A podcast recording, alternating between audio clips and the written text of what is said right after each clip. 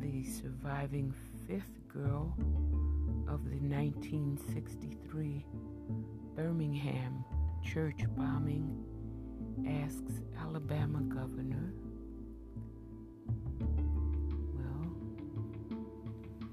Paige jumps away as usual.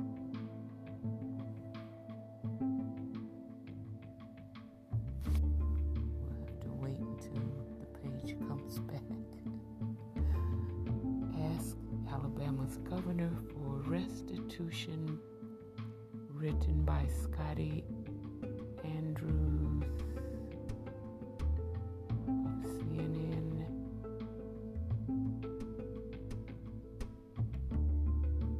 And this is a companion story to the one that's already posted in the episode, excuse me, in the episode playlist this morning about the uh, white supremacist that killed four little girls in church back in the nineteen sixties.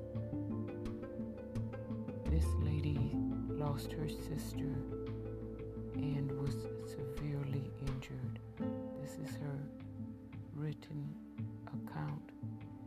Sarah Collins Rudolph was twelve when a bomb planted by Ku Klux Klan members exploded at her Birmingham church, killing her sister and three other girls.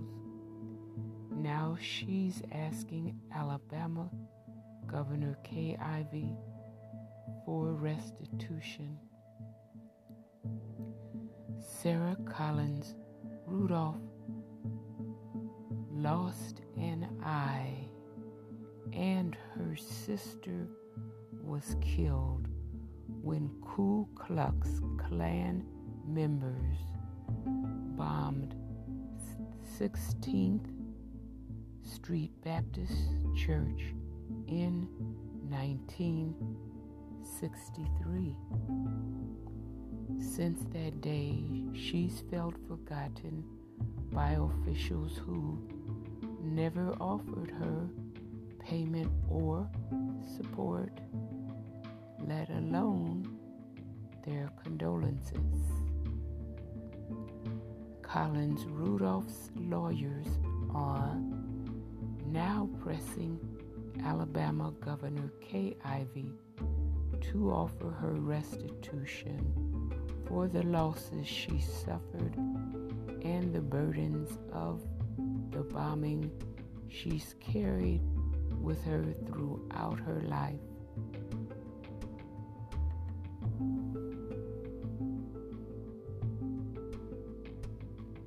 Bombing in Birmingham, which killed four black girls ages eleven to fourteen, lent new urgency to the civil rights movement.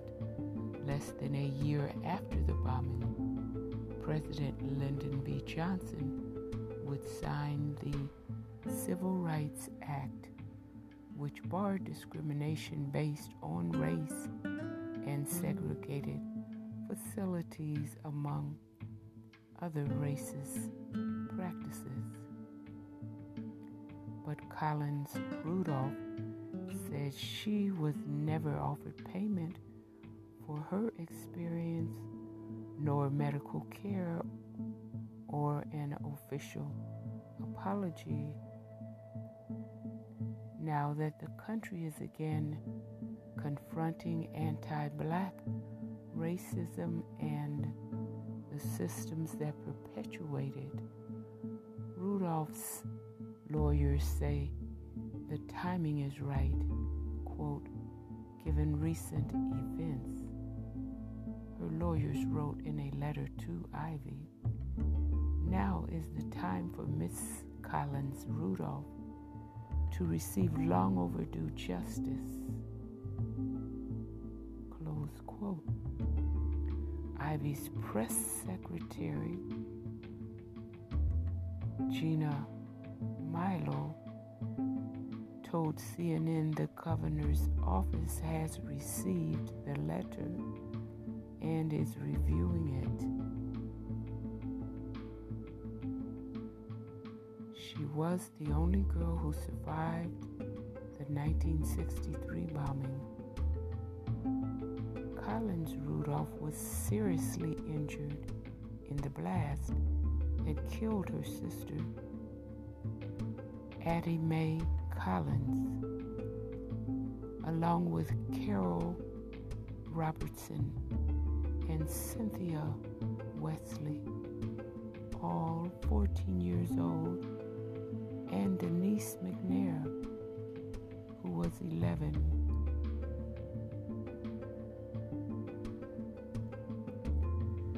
The five girls were in the church basement restroom on a Sunday morning when the bomb planted by local Klan members exploded.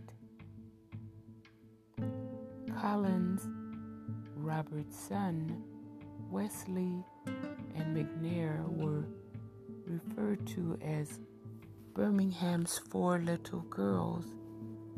Collins Rudolph is the fifth, the one who survived. Rudolph, who was twelve at the time, told C N N in twenty thirteen, the fiftieth anniversary of the bombing, that glass from the blast flew into her eye, face, face and chest, blinding her in one eye. She stayed in a hospital for two months after her older sister had died. Rudolph Collins told C N N then that she felt overlooked by her family, who mourned her sister, by strangers who were taken aback by the scars the glass shards had left on her face and chest, and years later by state and federal officials who had never offered her restitution. Quote, I was feeling like I was dead on the inside because of how I was treated, she said.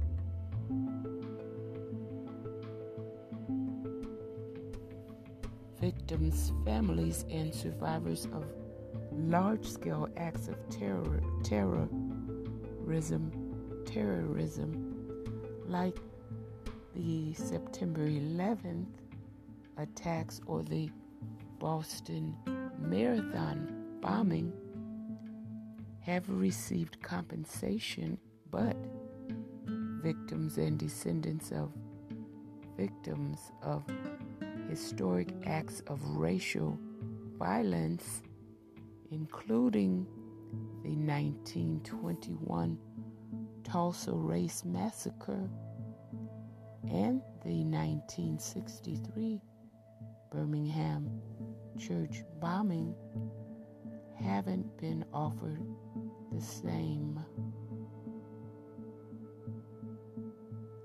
Three Klansmen were ultimately convicted of the bombing, though two of them were not prosecuted until the two thousands. Upon the death of the surviving bomber in June, Ivey said, the dark day will never be forgotten in both Alabama's history and that of our nation. Quote, although his passing will never fully take away the pain or restore the loss of life, I pray on behalf of the loved ones of all involved that our entire state can continue taking steps forward to create a better Alabama for future generations she said in a statement. The state wasn't responsible for planting the bomb, Collins Rudolph's lawyers wrote, but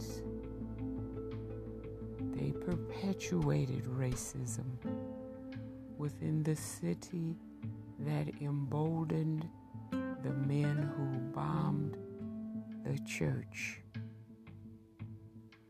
For those and more reasons, they wrote, Collins Rudolph deserves restitution.